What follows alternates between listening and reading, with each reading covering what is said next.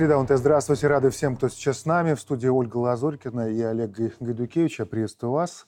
Ну а позже наш разговор с американским военным экспертом Скоттом Риттером. Как видится, проблема мира с той стороны очень откровенно получилась, сразу говорю, рекомендуем. С этой же стороны Атлантики все главные процессы прямо или косвенно сегодня упираются в украинский фронт. Стартовали масштабные учения Defender 23. Эксперты в один голос говорят, ждите провокации вокруг Приднестровья.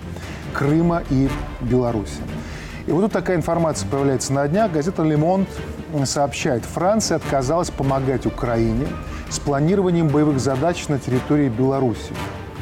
Киев запросил у Парижа цифровую карту Беларуси. Это позволило бы украинской авиации и беспилотникам летать над страной на сверхмалой высоте. Еще, как сообщает Лемонт, Киев смог бы заранее планировать маршруты вылетов с учетом рельефа местности. Но Франция заявила, что не станут участвовать в операциях Украины на территории других государств. Вот, Олег Сергеевич, что вы думаете по этому поводу, когда вот слышите такие планы Украины?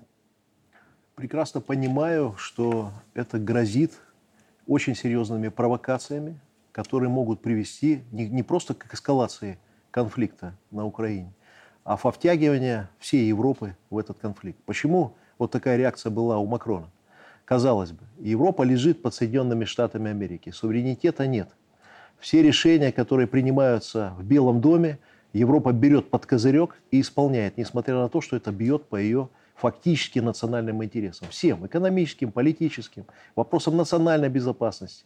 Но с другой стороны, даже там, даже там, несмотря на отсутствие суверенитета, есть понимание, к чему может привести эскалация с Беларусью. Ведь не получится втянуть одну Беларусь войну. Об этом говорил, например, президент на послании не один раз. Если втягивают Беларусь, втянута вся Европа. Это уже не специальная военная операция. Уже будут применены все силы и возможности, которые есть у союзного государства, у Европы. И к чему это приведет? Понимают в Европе. Но вы, я вижу, что и не подвергаете сомнению то, что сообщает вот эта французская газета Абсолютно. Не, не, а, значит, после а, того, уверен как... в этом на 100%. Угу. Более того, убежден, что Киев исполняет волю США. А какая воля США? Продлить конфликт максимально долго. Кровь должна литься больше. Украинские ресурсы, они исчерпаемы. Мы видим сейчас, что происходит на фронте. Мы видим, что наиболее боеспособные подразделения ВСУ, которые готовились многие годы, просто перемалываются российскими войсками. Это вопрос времени. Что дальше? Как поддерживать этот конфликт? Как, чтобы он разгорался? Нужны новые э, страны, нужны новые жертвы. Кто у них есть? Прибалтика. Но это только риторика. У них нет людского ресурса. Риторики много. Как это называют их в интернете? Великая тройка. Литва, Латвия, Эстония. Вызывающая смех, которые могут только гавкать. Поляки есть. Это раз – а с другой стороны, очень бы хотелось им мечта втянуть Беларусь. На это была направлена их всегда политика. Уничтожить нашу государственность, раскачать изнутри, э, сделать, чтобы здесь была вначале гражданская война, а потом все это на Россию кинуть через какое-то время. Не получилось. Значит, надо провоцировать. Но ну, Поэтому вот верю. Лемонт утверждает, что Киев обратился за такими данными не только к э, Франции, ко всем западным странам. Но вот видим, что, судя по всему, Франция отказала, по другим тишина. Это говорит о том, что расслабляться точно Сто процентов прибалтийские, прибалтийские страны, Польша даст любые данные, которые запросит Украина. Мы это прекрасно понимаем. И здесь критерий один. Та страна, которая имеет больше суверенитета, она на это не идет. Франция, а, хоть и лежит под США, но все-таки это основополагающая страна Евросоюза, как и Германия. Это основная страна большой, большой тройки ЕС. Но ну вот Литва смотрите, этого как, не сможет. Смотрите, как интересно получается. Вот чем страшен режим Зеленского сейчас и почему к такой информации, с которой мы начали сегодня э, обсуждать, приходится вот с максимальным напряжением а, прислушиваться, потому что логика варварская у них. Вот посмотрите, что вот совсем недавно сказал советник главы офиса Зеленского Подоляк. Он сказал, что Украина имеет право уничтожать все, что находится в Крыму и Донбассе. Кажется, подождите, вы же все время кричите, что это ваши земли. Крым, Донбасс – и вы хотите все уничтожать. Удивительно варварская логика, которую транслирует сейчас Киев официально. Я думаю, что это логика войны. В первую очередь мы должны к ней так относиться. Но все же я усомнилась бы в том, что Париж единолично принял такое решение угу. в отношении цифровой карты Беларуси. Э, я думаю, что это правильно поданное информационное такое сообщение – смоделированная, я бы здесь усмотрела два сигнала. В первую очередь э, то, что э, недопущение распространения, расширения конфликта остается для Европейского Союза крайне важным на сегодняшнем этапе. И позиция Франции это продемонстрировала. А, и второй очень важный сигнал – твердость позиций и решимость ответных мер со стороны Беларуси наконец-то осознанные европейскими элитами. Поэтому вот это сообщение так широко угу. э, тиражируются в прессе. Я думаю, что это тоже немаловажно. На ваш взгляд, вот что за игру ведет сейчас Франция? Мы видим, что какой м, такой непостоянный, нестабильный в этом плане э, Макрон. Вот он едет к Байдену и говорит, мы братья по оружию в войне за Украину. Он возвращается из Пекина и говорит о том, что сейчас Европе незачем воевать за Тайвань. Вообще мы должны не идти по американскому фарватеру. Потом он заявляет такое, наша задача помочь Украине выстоять всеми силами не дать России победить, не допустить расширения этого конфликта. Вот что за игру, и вот самое главное, кто эту игру ведет руками Эммануэля? Э, я думаю, что э, это, э, вот, вот эта ситуация, как бы, она связана с тем, что мы немножко со своей точки зрения угу. оцениваем солидарность. Ведь речь идет о солидарности, потому что Макрон, у них когда у них солидарность, угу. да, а мы видим ее только в нашем понимании и больше в белорусском. А ведь есть и иные варианты. Есть белорусский вариант, действительно, он выстроен на позициях Союза единомышленников с очень высокой долей ответственности в глобальном масштабе. А есть другая общеизвестная для нас э, точка зрения. Это мы можем ее просто выразить табачок врозь. И фактически. Макрон сегодня ее демонстрирует. Но я бы обратила внимание еще на один момент, который а, очень э, скрывает Париж и Макрон а, в частности. А, ведь Париж находится сегодня меж трех огней. Это санкции Соединенных Штатов Америки, это ответные меры со стороны Китая и России и безудержный протекционизм, который расползается по Европе. Поэтому все действия Макрона, они направлены на то, чтобы как-то выжить вот в этой схватке, которая сегодня разворачивается. Нам ее в информационном пространстве пока представлять не хотят. Но она есть. И в этом и заключаются все тонкости французской внешней политики. Речь идет о выживании вообще Европы на сегодня, да. всей, а не только Франции. Да. А, проблем в Европейском Союзе огромное количество. И вообще я риторику Макрона оценивал очень часто на внутреннюю аудиторию, которой надо показать хоть что-то, что он отстаивает национальные интересы французов. Ведь все, что говорит Макрон, на самом деле обсуждают и так в Европе. Зачем мы помогаем Украине? Зачем мы поставляем оружие? Зачем нам война? Займитесь французскими проблемами, разберитесь конце концов, с горами мусора, которые лежат в городе, с мигрантами. Никто же ничем не занимается, проблема только растет. Но еще один аспект, который я хотел бы обязательно сказать.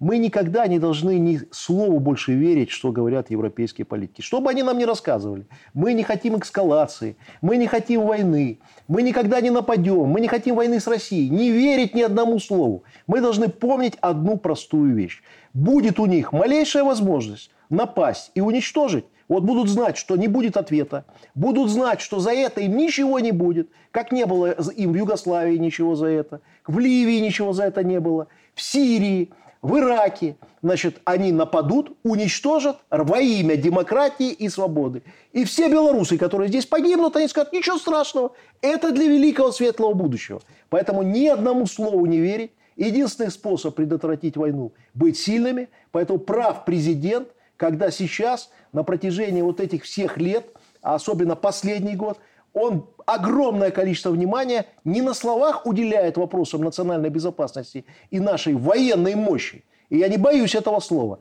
а на деле. На сегодня мы отодвинули на самом деле войну.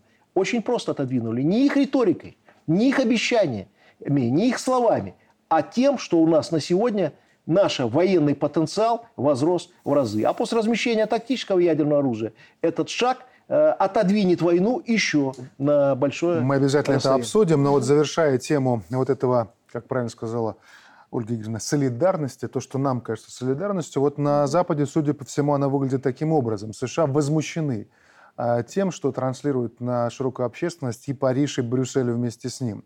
Говорят, во время телефонного разговора Байден осадил Макрона за после пекинские тезисы, но ярче всего этот конфликт выразил вице-президент американского фонда наследия Heritage Foundation. Это влиятельнейшая фабрика американской мысли Джеймс Крафана. Вот журнал National Interest опубликовал статью, где тот фактически угрожает.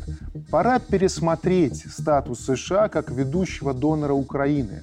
Надо потребовать от Франции и других партнеров отчета, кто и как помог Киеву. А до тех пор, пока ЕС не отчитается, США не должны слать Украине деньги. Вот так. Вот такая солидарность. Вассалы и хозяин. Вот и вся политика. Не из-за этого снова и снова перекладывается вот этот э, пресловутый контрнаступ, что они не могут договориться между собой, как будут делить дальше. И из-за этого тоже, но еще один момент надо обязательно сказать. Американцы же сейчас уничтожают европейскую экономику. Каждый месяц уничтожают. Они ее подсадили на газовую иглу, значит, американскую. Они подсадили ее на промышленную иглу. Сейчас многие европейские предприятия переезжают в другие страны, многие стремятся, в том числе и в США. То есть сегодня они Европу подсадили на себя. То есть экономический суверенитет Европы, он утерян. Соответственно, можно такие заявления делать, пугать Европу. Потому что как Украина, вот давайте не пофантазируем, а подумаем дальнейшее развитие ситуации. Сегодня Украины нет как государства, потому что она полностью зависит от западной помощи. А будет ли Европа через какое-то время. Я не говорю про сейчас. Вот если такая политика будет продолжаться, что будет с европейской экономикой через 5 лет, через 6 лет? Санкции, через 6 лет полной зависимости от Америки. Что с ней будет?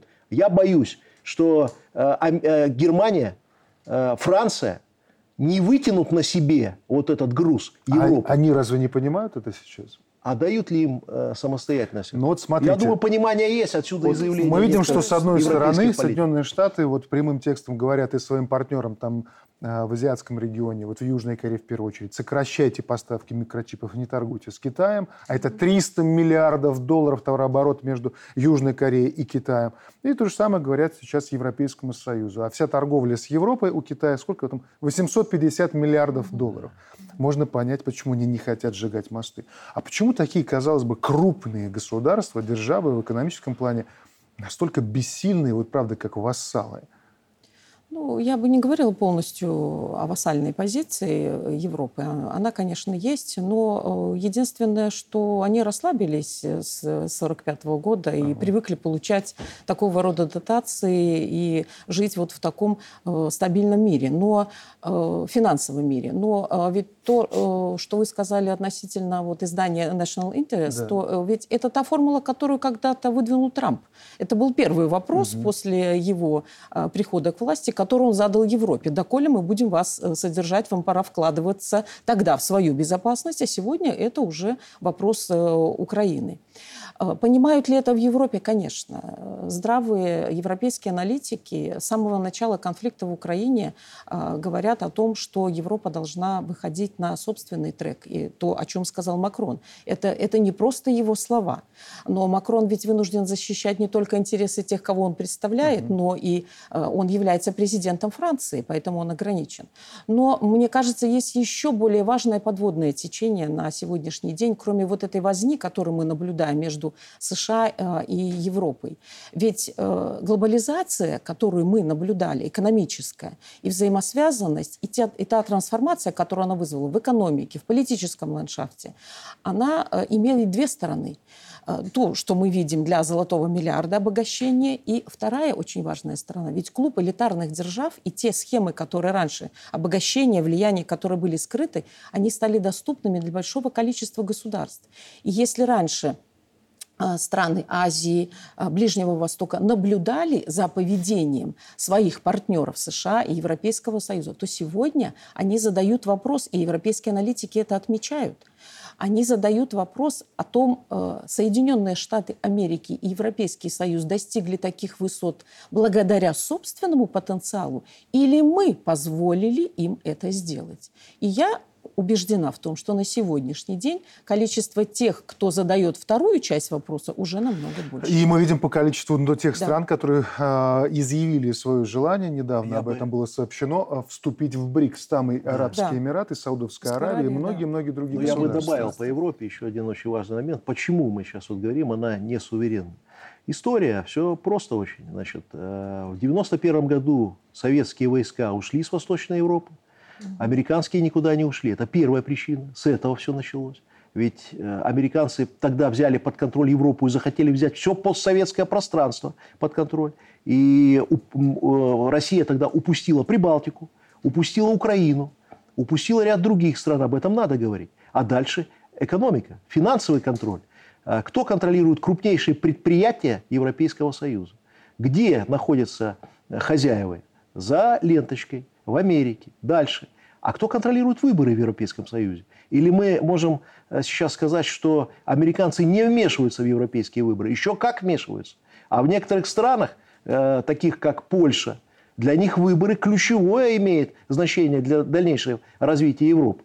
Вот выборы в Польше будут. Уже сейчас американцы в них вмешиваются. Уже сейчас. Визит Байдена в Варшаву был не только связан с Украиной. Он был связан в том числе с предвыборной Польшей он явно дал сигнал, какая Польша нужна США. Ну, а президент Польши подхватил этот лозунг, сказав, больше Америки в Европу. Вот и вся политика. Давайте еще про безопасность. История с планами Британии поставить на Украину снаряды с объединенным ураном. Вроде как получила продолжение. Mm-hmm. Целый ряд СМИ опубликовали ответ заместителя министра обороны Великобритании Джеймса Хиппи на депутатский запрос в котором он дает понять, что вообще-то уже поставили Украине там порядка двух тысяч снарядов для танков «Челленджер-2», среди которых есть и боеприпасы с объединенным ураном. Причем, когда начали ну, встречные, видимо, вопросы задавать, а как же дальше быть с этими снарядами, что насчет ответственности? Две показательнейшие цитаты заместителя министра обороны Великобритании. Он сказал, по соображениям оперативной безопасности мы не будем давать комментариев по поводу показателей использования поставленных комплектов. И второе, Великобритания не имеет обязательств по ликвидации последствий применения снарядов с объединенным ураном на Украине. То есть с такими друзьями Украине врага, враги вообще не нужны.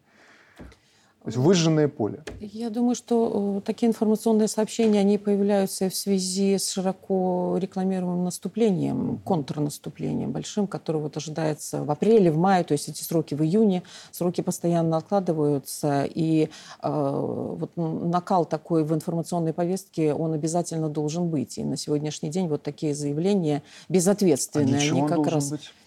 Э, для того, э, чтобы создать напряженность, и в Беларуси в том числе, потому что если мы проследим вот всю эту цепочку, даже по тому, угу. что мы сегодня обсуждали, э, это явно как бы прослеживается. И Беларусь, и Россия должны готовиться к серьезному конфликту, потому что контрнаступление, вот в том виде, которое нам преподносится информационной повесткой Запада, оно должно быть уничтожающим все. То есть ситуация будет переломлена полностью. Э, естественно, что мы, это как и в советское время, как и в период Холодной войны, мы начинаем э, рефлексировать, то есть мы э, перевооружаемся, тратим огромные, затрачиваем огромные людские ресурсы, финансовые ресурсы для того, чтобы противостоять тому, что нам неизвестно. И это создает напряженность в обществе, потому что сегодня работа идет, с одной стороны, на военном фронте, а с другой стороны и для населения в том числе. Ну, вот смотри, да. понесли американцы, когда бросили бомбу в Японию на Хиросима, Нагасаки. Вот недавно американский чиновник да. стоял в Японии и даже побоялся сказать, что это Блинкин, было США. Да, он говорит, это, конечно, трагедия. А кто за эту трагедию ответил? А кто ответит за изуродованных иракских детей? Какие там снаряды применяли в Ираке? Сколько детей после этого болело онкологическими заболеваниями? Сколько людей, да, сколько людей детей. уничтожено? Один миллион двести иракцев погибло. Кто понес ответственности? Поэтому э, чиновник вот этот Великобритании не врет. Им плевать. Какая им разница, как, что будет Европа радиационно заражена? А ведь это коснется Европы. Это коснется не только Украины. Ветра дуют по-разному. Поэтому, безусловно, это страшно. И другой, э, другого пути, как победить, у России сегодня То есть, нет. Олег Сергеевич, принятие решения размещения на нашей территории тактического ядерного оружия – это оружие благоразумия, не только сдерживания, но благоразумие для тех, кто вот такие планы вынашивает. Это в том числе спасение Европы от большой войны. Они должны радоваться, что мы сегодня размещаем тактическое ядерное оружие. А почему радоваться? Потому что американцы, которые командуют Европой, тоже трижды подумают – какую команду давать. Не трожьте эту Беларусь, они скажут. По одной простой причине. Мы тут не отсидимся за океаном, если вдруг начнется негативный сценарий. Поэтому никогда мы никому не угрожали. Все это прекрасно знают. Это ложь, которая льется на Беларусь, что мы а кому-то вот можем Не угрожать. могу не спросить в таком случае. Вот сегодня, конечно, такая знаковая дата у нас, э, очередная годовщина Чернобыльской трагедии. Она всегда для белорусской оппозиции была темой политической, вот абсолютно всегда. Но в этот раз они, похоже, переплюнули сами себя и умудрились связать вот этот день, 26 апреля, с размещением в Беларуси тактического ядерного оружия. Вот как вам такое? Слушайте, а помните, как они связывали этот день со строительством атомной электростанции белорусской? У них все, что делаем э, для, для страны, для государства, для ее безопасности, для развития экономики, все плохо. При этом все, что делают другие, это хорошо. Литва размещает ядерные отходы на границе с Беларусью, прекрасно. Польша будет строить атомную электростанцию? Стройте. Значит, Литва захочет строить? Стройте. Это политизация чернобыльской темы. Это использование ее исключительно с целью пиара. Им плевать на этот белорусский народ. Им плевать на эти наши загрязненные территории. Они ни разу туда не съездили. Кто там был? Лукашенко. Лукашенко с момента начала президентства каждый год туда ездил. Не боялся. Не просто ездил программы отстаивал. Значит, когда еще Верховный Совет, я помню, был э, сильный, когда власть была не президентская, он тогда с Верховным Советом ругался, угу. чтобы деньги шли туда, чтобы людей поддерживали. Это помощь э, пострадавшим регионам, это реальная политика, а это обычный пиар. Ходить по центру Минска с колоколом и в колокол звенить. Мусор бы убрали, я помню, на э, центральных улицах. Э, бумажки бы пособирали, грабли бы взяли. А они 30 лет колокол – переодетый дурак в священника и идут этим колоколом звенят. А потом машины переворачивают. Я помню свой первый чернобыльский шлях. Я курсант Академии МВД. Годовщина чернобыльской трагедии. Меня без каски, без шлема, без ничего отправляют. Я же не знал, что такое может быть. Идет колонна УНА УНСО, переворачивают машины, и нас, курсантов, кстати, с нами, со мной стоял Иван Михайлович Эйсман, тогда был курсантом Академии МВД, мы недавно вспоминали. И нас камнями закидывают. Это называется чтить чернобыльскую память. Это вы что творите? Так ничего сейчас не поменялось. Сейчас они будут ходить, только, правда, по центру Варшавы много не походишь. Не походишь. По Парижу пусть походят, еще придут. Значит, там им устроит полиция, они увидят, Где? что такое я... демокра... демократическая В ядерной э, Франции, которая держится во многом на атомных электростанциях. Так не походишь. А, вот, кстати, Ольга Игоревна, вот интересную мысль затронул Олег Сергеевич, что действительно, может быть, настало то время, когда для нас 26 апреля это не только время памяти об этой трагедии, но и некий символ возрождения Беларуси, вопреки во имя, вот вопреки всем прогнозам, то есть воля, труд позволили возродить эти земли, хотя многие не верили, что это возможно, тем более в такие сроки. И во имя, ну, во имя настоящего, во имя того, чтобы здесь могли э, жить дети на тех землях, и мы видим, что это удалось. То есть, может, действительно пора перестраивать отношения к, к этому дню, не к тем событиям, но к этому дню. Я думаю, что оно уже перестроилось в Беларуси. Да. Я думаю, что на уровне простых людей э, вот то, о чем вы говорите, оно как раз связано с будущим. Не с прошлым, с теми событиями, которые были, а с будущим. А для информационной повестки абсолютно согласна, Олег Сергеевич. Ключевое слово – это ядерное. Все, как бы вокруг него все угу. э, выстраивается. И я думаю, что, может быть, нам нужно немножко меньше обращать внимание на них и работать в своей повестке. Ведь она у нас сформировалась. У нас есть определенные отношения. Мы помним это эту дату, мы знаем, с чем она у нас связана. И э, определенные мероприятия всегда выстраиваются. Нельзя все время жить в парадигме того, что мы хотим кому-то что-то доказать. Угу. Нужно доказывать и идти развиваться своим путем. А знаете, почему это может быть? Ты вот невольно, вы абсолютно правы, я с вами согласен, что нужно действительно на созидание строить и да. свой нарратив, и, и свой путь, и свою стратегию. Но вот ты невольно, наверное, дергиваешь себя и проводишь параллели с 2020 годом, и смотришь и понимаешь, что если бы все пошло иначе, то могли бы оказаться здесь силы, которые, для которых это было бы естественным. Вот закрыть проекты, на которых строится, переписать историю. Мы видим по другим государствам, Молдова, Прибалтика, Украина. То есть они вместо того, чтобы, например, построить там систему образования, они разрушают старое.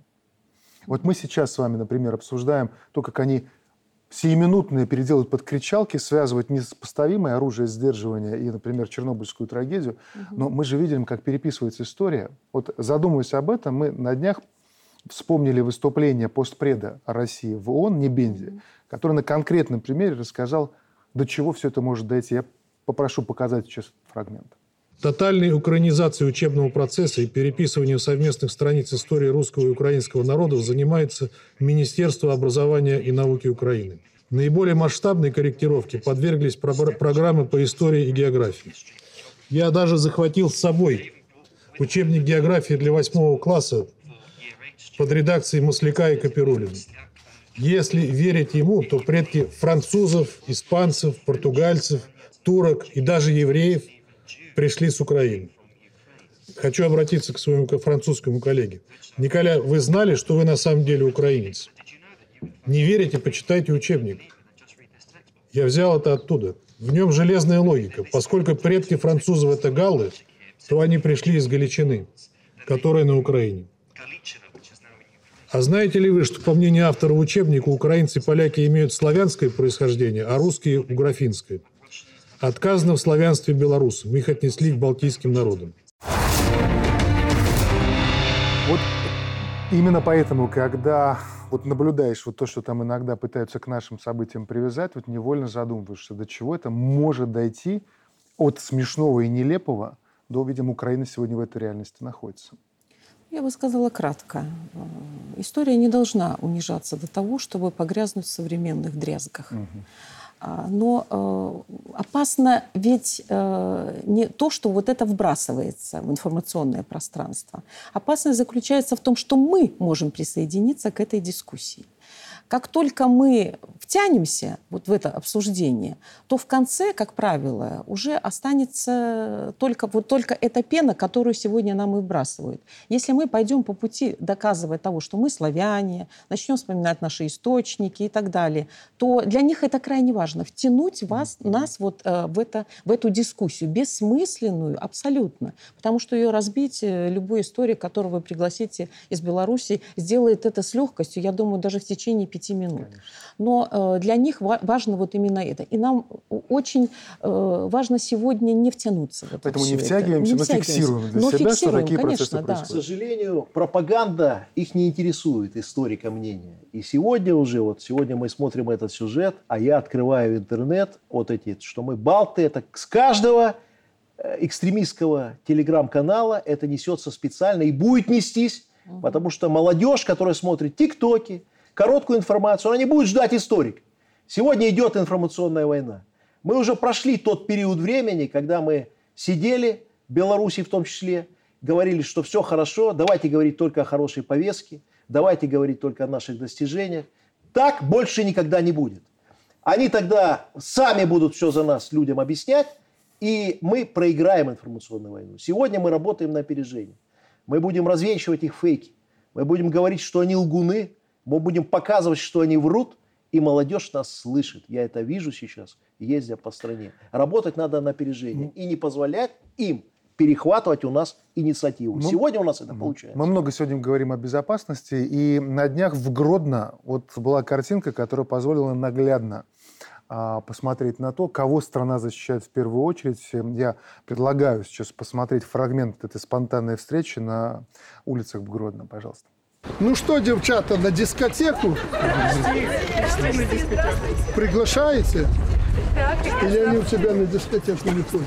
Ходят, наверное, Добрый я вечер. не хожу. Добрый вечер. Здравствуйте. Можно сфотографироваться с вами? Ну, пожалуйста. Конечно. Ну, тише, тише, тише, если тише, вы тише, все начнете... тише, тише, тише, тише, тише. Можете кто-то сфоткать. Можете Давайте я сфотографирую. Ну да, ты подальше встань. Спину не толкаем меня. Он Да, его и так толкали в 20 году. Ничего, я только крепче стал. Так, все, товарищи, давайте. Все, все. Можно вот Вот у нас. Детей, да. Так, кто не с, с мамой уходим. Что ты смотришь? Так что ты так смотришь? Спасибо Нет, большое. ну, Спасибо. ребят. Успехов. Спасибо, ребята. Всего доброго. Живите мирно. До свидания. Хорошие кадры, правда? Но вот э, обратили внимание, чем напутствовал президент, когда уходил? Вот несколькими мину, минутами ранее, в, когда в Гродно проходило совещание с президентом, он что сказал чиновникам? Что лучше воевать в поле, чем там. И понятно, какое там имелось в виду. А уходя здесь, он сказал, живите мирно обыч, обычным людям. То есть, Олег Сергеевич, получается, вот она, формула нашей безопасности, трудиться и жить в мире. А, вы понимаете, насколько многие нам завидуют. Вот на самом деле завидуют. Я вот был когда и на Донбассе, и в других странах же нам завидуют. Вот когда смотришь эти кадры, когда четыре вот этих больших выходных, ты видишь эти очереди у кладбищ, ты видишь, как люди прибирают, прибирают могилы, мир, солнце. Вот настолько радуется душа, но еще понимаешь, что за этим стоит. А за этим стоит кропотливый труд президента, силовиков. И я вспоминаю его слова на послании. Вот я для себя это как установку определил. Вы работаете и защищаете свою семью, а страну мы с военными защитим. Об этом говорил президент на послании. Мне это врезалось очень сильно. И эти слова правильные. Надо работать. Надо заниматься действительно трудом на своем рабочем месте, отстаивать Родину. И тогда у нас вот эти мирные дни, солнечные дни, которые были вот эти выходные, будут всегда. Это дорогого стоит. Вот эти дети, вот эти юноши, э, девушки, которые подходят к президенту, счастливые, с детками, они живут, радуются. Они, может быть, не понимают, насколько они счастливы, не видя, что творится там. Олег Сергеевич, вы вспомнили сами послания. Мы все помним ваш вопрос, который вы задавали. И мы много говорим сегодня про ценности. Вот давайте немножко про западные ценности. Буквально штришок. Э, западные ценности, которые нам не светят, и слава богу. А в Канаде министры из кабинета Джастина Трюдо устроили в парламенте дефиле в женских розовых туфлях на каблуках. И все это они посвятили, цитата, поддержке женщин, которые подвергаются насилию.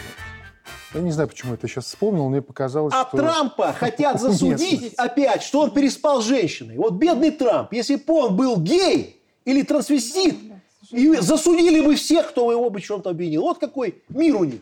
Мужику не, нельзя же женщиной переспать. Все, вот с кем угодно спи. С собакой спи. Э, с детьми, может, педофилию оправдать. Можете не Все, перечислять, мы поняли. Но не. Что, список, Женщина нельзя. Список длинный. Так, может быть, вот этот разлом сегодня в мире происходит, и он главный? что вот есть что-то, что вот необходимо очистить, вот, или да. разобраться, разложить по полкам, Вы сказать, понимаете, мы идем так почему или иначе. уничтожают православную церковь на Украине?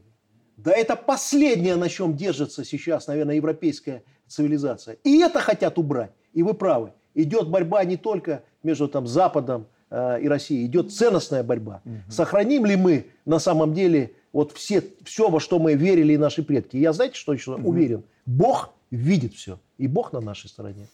Ольга действительно, нам же нужен вот этот новый толчок, проект, чтобы идти дальше. Посмотрите, мы вообще не смотрим в космос. Мы как рванули когда-то, и сейчас играем с этим искусственным интеллектом. Он ни разу не интеллект. Машина считает. Mm-hmm. Это просто высокоразвитый калькулятор. Это не интеллект. И мы почему-то пытаемся вот представить и увлечься, попасть под обаяние, что он когда-то заменит что-то про нас, не понимая, как деградируем мы сами.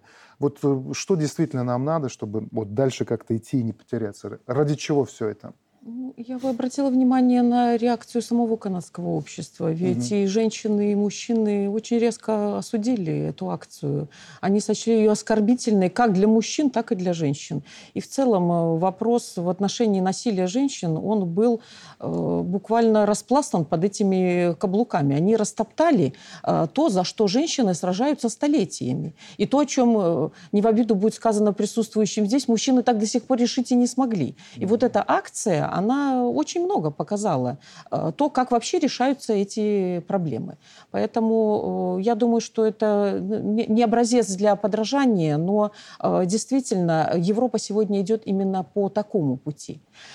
Я бы обратила внимание на то, что Э, вот тот костяк, который есть у нас, э, он вот в этой картинке. Гродно? Да, в Гродно. Э, если сделать скриншоты и разместить в информационном пространстве европейском, то, наверное, они бы увидели вот ту прошлую жизнь, настоящую, нормальную, которую они уже немножко забыли.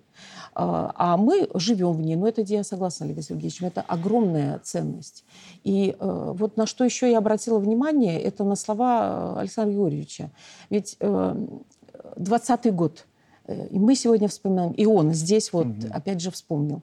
Ведь в Соединенных Штатах Америки, мы противопоставляем постоянно себя, ведь в Соединенных Штатах Америки был их январь 21 года, штурм Капитолия, вспоминает ли Джозеф Байден сегодня вот эту ситуацию и объясняет ли он населению, что произошло тогда? Я боюсь, он многого уже не помнит он, из того, что да, Может было. быть. Но, но, ведь, но ведь мы не можем вспомнить ни одного выступления Александра Григорьевича, когда бы он не сказал об этом в 2020 году. Так где демократия? Угу. Мы, вот нас противопоставляют, что мы авторитарное государство, мы не работаем с населением, а вот это есть у нас постоянно. Спасибо за этот разговор, благодарим наших гостей, но и не прощаемся. Через пару минут глобальное противостояние глазами американца, бывший морпех и разведчик Скотт Риттер. Большой и откровенный разговор. Оставайтесь с нами. Продолжаем мы прямо сейчас разговор, которого мы ждали давно. События беспощадная информационная война уже почти приучили делить мир на Запад и Восток, обнуляя все общее и фокусируясь исключительно на различиях. Вот нам показалось, что это очень узкий взгляд, и мы задались целью обсудить серьезные темы с людьми, которые по другую сторону и мира, и информационного фронта.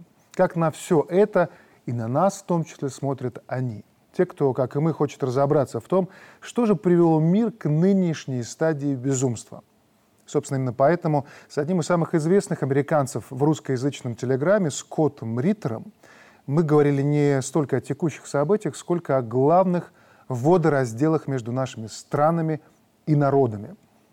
Итак, бывший американский морпех и разведчик Скотт Риттер.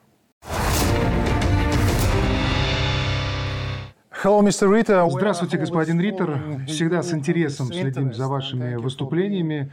Спасибо, что сегодня с нами. Благодарю вас за приглашение. Uh, uh, Сейчас много говорят о наступлении на украинском фронте, даже сроки называют.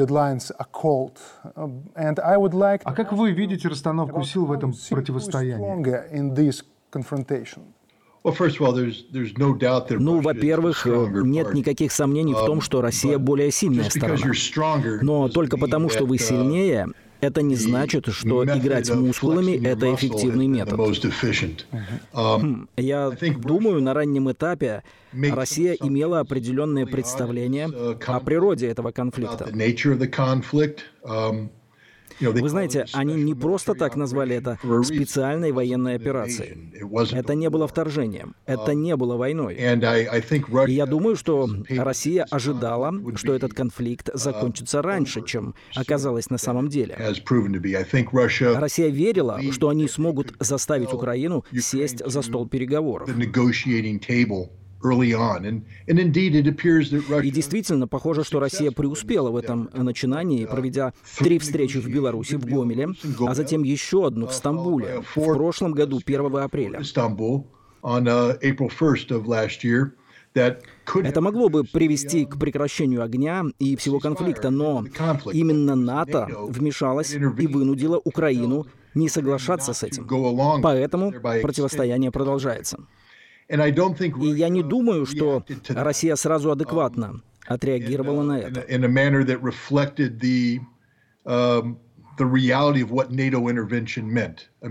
Я имею в виду военные поставки Украине на 50 миллиардов долларов, что позволило Киеву провести контрнаступление прошлой осенью,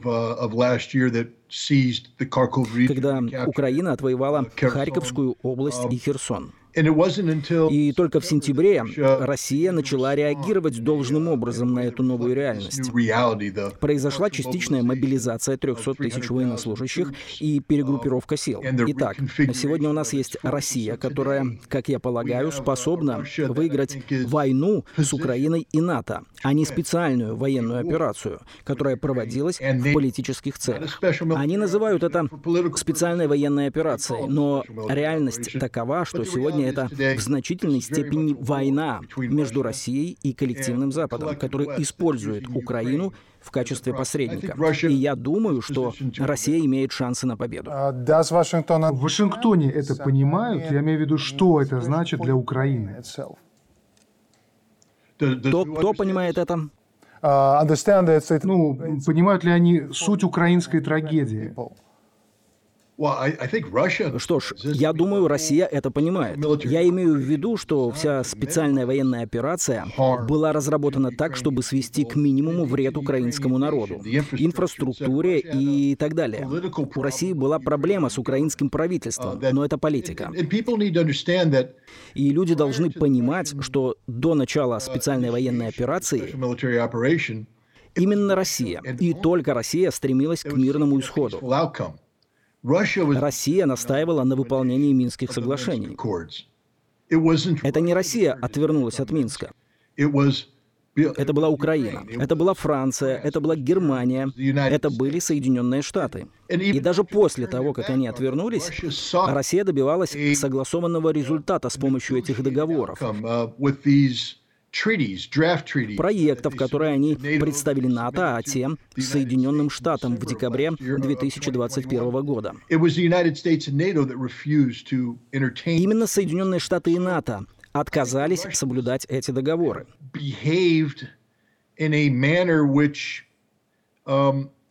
Поэтому я думаю, что это трагическая ситуация для России, для которой Украина братская славянская нация из-за их общей советской истории, взаимоотношений между русскими и украинцами. Это такой семейный уровень.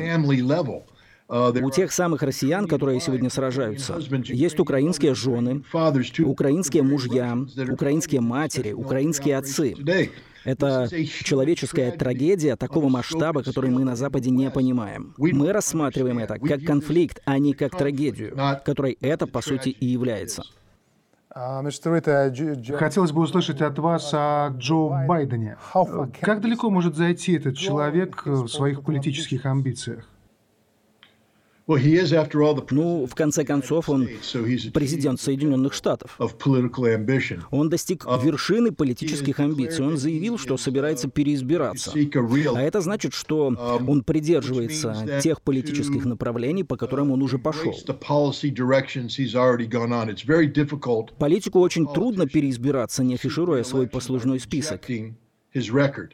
И поэтому я думаю, что он удвоит усилия по Украине, удвоит поддержку Украины и будет, к сожалению, стремиться продлить этот конфликт. Ясно. Украина, НАТО и Россия. Вот вы знаете, герой очень важного для многих россиян фильма Данила Багров задавал такой вопрос. В чем сила, брат? Ну и сам же отвечал, сила в правде. Uh, вот у вас, господин Риттер, есть четкое видение, у кого правда в этой войне? Я неоднократно говорил, что Россия находится на правильной стороне истории, на стороне правды. Вы знаете, тот факт, что все мы люди, означает, что все мы совершаем ошибки. И сидеть здесь и говорить, что Россия была безупречна в реализации своей политики, было бы абсурдно. Но Человеческая ошибка не умаляет того факта, что Россия пыталась поступить правильно с Украиной. Они не хотели этой войны. Они, они пытались избежать ее. И во время этой войны Россия пожертвовала собственными людьми в попытке свести к минимуму последствия конфликта для украинского народа. И это, я думаю, то, чего не понимают на Западе. Того факта, что Россия пожертвовала своими людьми, чтобы спасти жизни украинцев. Россия находится на правильной стороне истории. Русское дело — это правое дело. Я думаю, что в этом случае правда выйдет наружу. Вы знаете, прямо сейчас эмоции очень-очень накалены, и эти эмоции, особенно на Западе, усиливаются из-за уровня незнания России. Вот почему я думаю, что вы не можете понять этого там, где вы находитесь. Я не думаю, что вы до конца понимаете, насколько мы здесь, в Соединенных Штатах, невежественные в отношении Беларуси, России, Украины. И это невежество порождает страх, потому что мы боимся того, чего не понимаем. И этим страхом манипулируют наши политические лидеры, чтобы заставить нас купиться на этот конфликт. Но в конце концов правда выплывет наружу. Мы поймем правду. Поймем правду о том, почему началась эта война, как она началась и кто в этом виноват. И я верю, что Россия, как я уже сказал, будет на правильной стороне истории. О, у меня вопрос. У меня как раз э, в таком случае есть вопрос. Все понимают, что война в Украине не прекратится, пока в этом не будут заинтересованы в Вашингтоне. Но как простые американцы видят этот процесс? Нам правда интересно. Видят то, как побеждает Россия.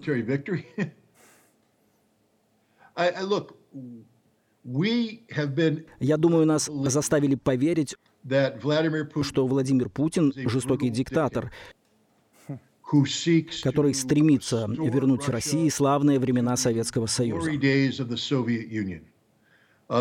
Что Россия хочет стать мировой державой, способной не только быть равной Соединенным Штатам, но и победить их.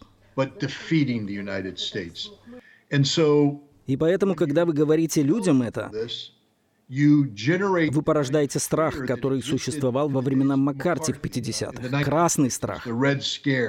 Когда мы боялись коммунизма. И мы использовали это, чтобы оправдать расширение американских вооруженных сил.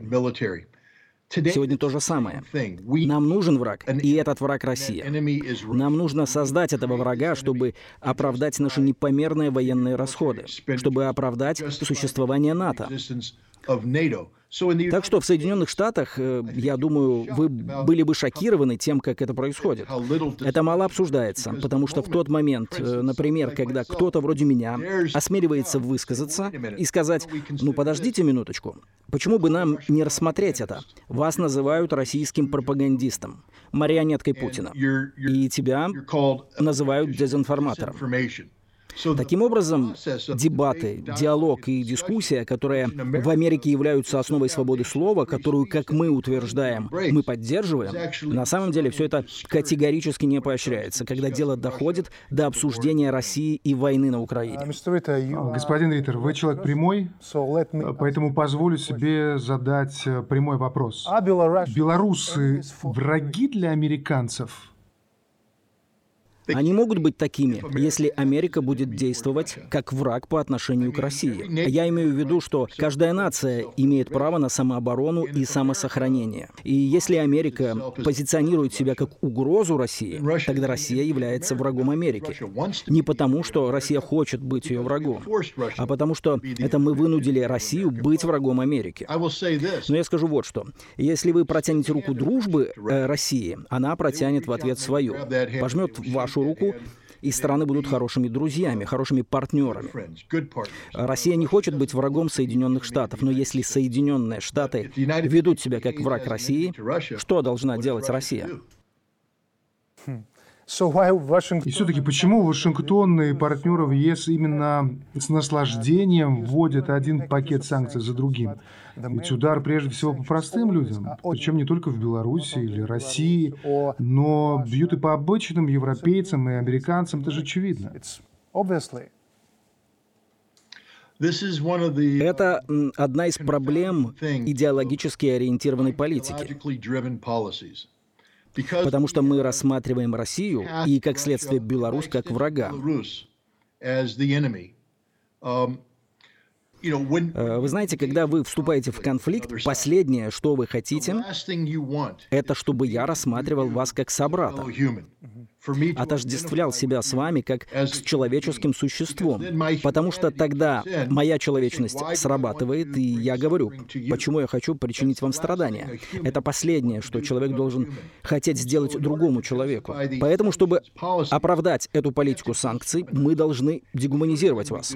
И первое, что мы делаем, нападаем на ваше руководство. Потому что на Западе мы верим в принципы демократии, согласно которым, по иронии судьбы, свободные и независимые независимые люди не выбирают плохих людей своими лидерами. Я знаю, может быть, у нас не все так хорошо здесь, в Соединенных Штатах и Европе, но взгляните на своих лидеров, а затем, как следствие, мы нападем на вас. Не удивляйтесь. И поэтому мы можем согласиться с введением санкций, потому что мы обвиняем вас в том, что у вас плохое руководство. Мы говорим, что это ваша вина вина. Народа перед вашими лидерами. Поэтому у нас нет сочувствия к страданиям, которые мы вызвали. И если вы хотите положить конец страданиям, вы должны сменить свое руководство. Итак, этот подход, именно поэтому самое опасное, что может произойти с точки зрения американских и европейских политиков, это то, что я веду с вами дискуссию, в которой к вам относятся как к равному, как к человеку. Потому что, относясь к вам как к человеку, я обнажаю бездушную природу американской и европейской политики санкций в отношении народов Беларуси и России. И тогда мы не замечаем иронии в том, что, хотя мы, возможно, и сделали вашу жизнь некомфортной, а я верю, что это сделали санкции, вы не страдаете, Европа страдает. Эти санкции дали обратный эффект. И Европа фактически страдает из-за собственной политики, направленной на причинение вреда России и Беларуси. И я не понимаю, как европейский народ может продолжать поддерживать политику, которая наносит ему вред, не добиваясь желаемых результатов в России. Это проблема демократии.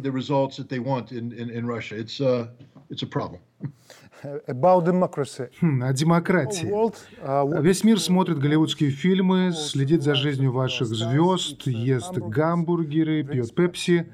Но вряд ли это можно назвать любовью к Америке. Я попробую объяснить. Не знаю, чувствуется ли это в самих США, но главное, что раздражает в американцах за рубежом. Это диктат. И то, что позволяет себе Вашингтону, ведь не позволяет никому больше. Вас удивляет такая точка зрения? Удивляет российская точка зрения или американская? Хм, я про мнение американцев.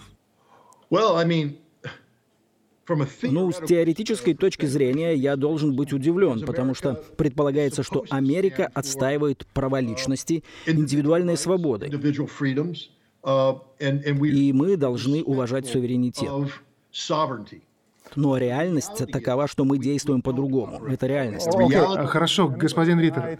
Я чувствую, что должен пояснить свой вопрос. Я задаю его не для того, чтобы как-то задеть ваши патриотические чувства. Вы американец. Логично, что вы любите свою страну, понятно. Мой вопрос про другое. Все это важно, потому что Америка сегодня все еще держава номер один, а это не только права, но и большая ответственность. Ну, уверен, что вы согласны с этим.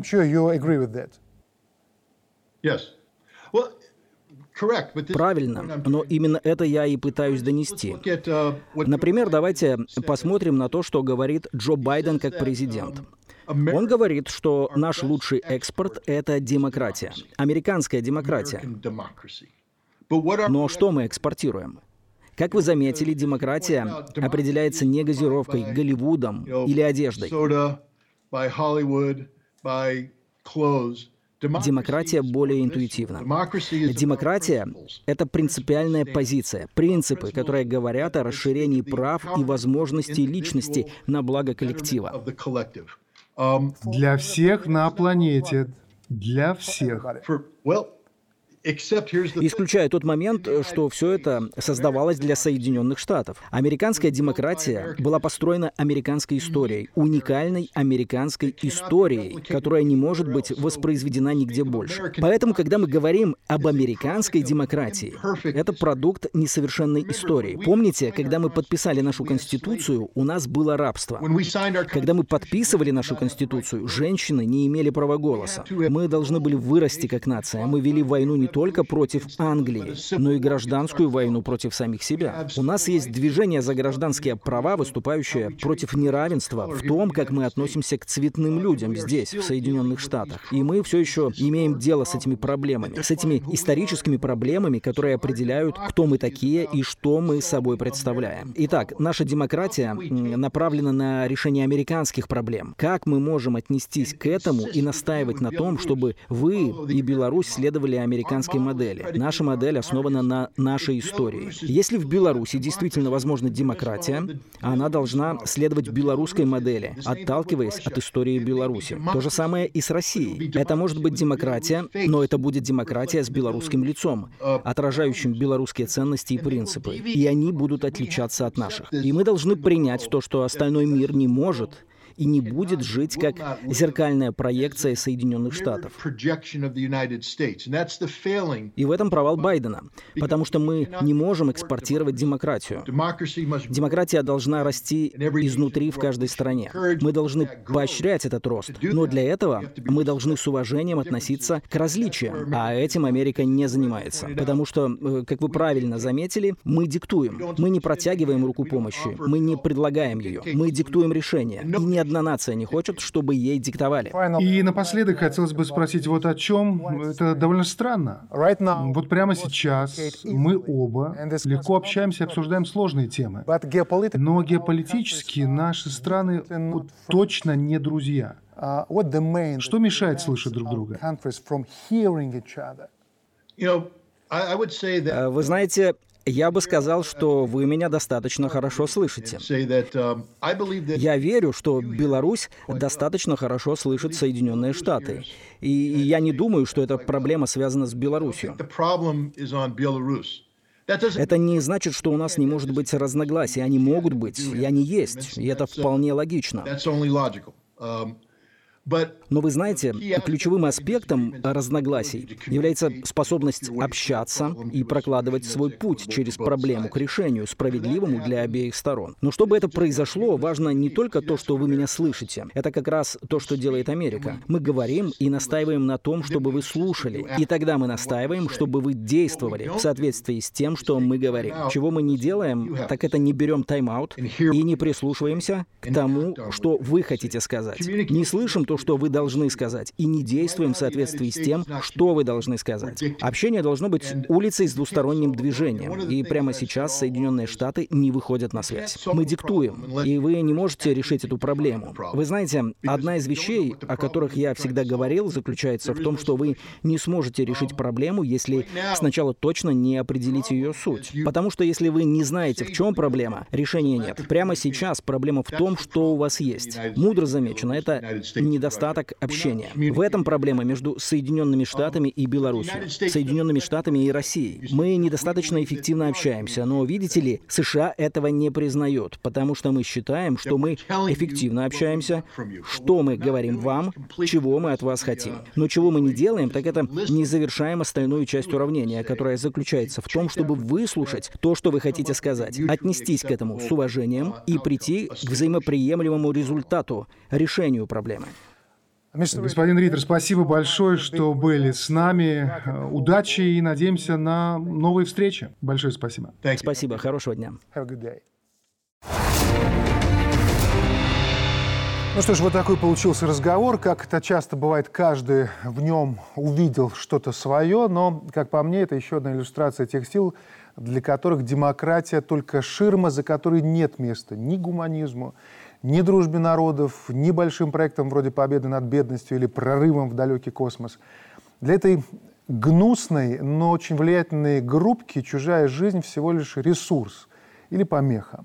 Отсюда ковид как новая чума, трансгендерный садом, а также искусственный интеллект как волк в овечьей шкуре. Это уже даже не эксперимент. Это какая-то война, начатая без нашего ведома. И той, и другой стороне есть что в ней терять, но если для них это капитал, то для миллиардов других вопрос бытия в самом что ни на есть христианском смысле.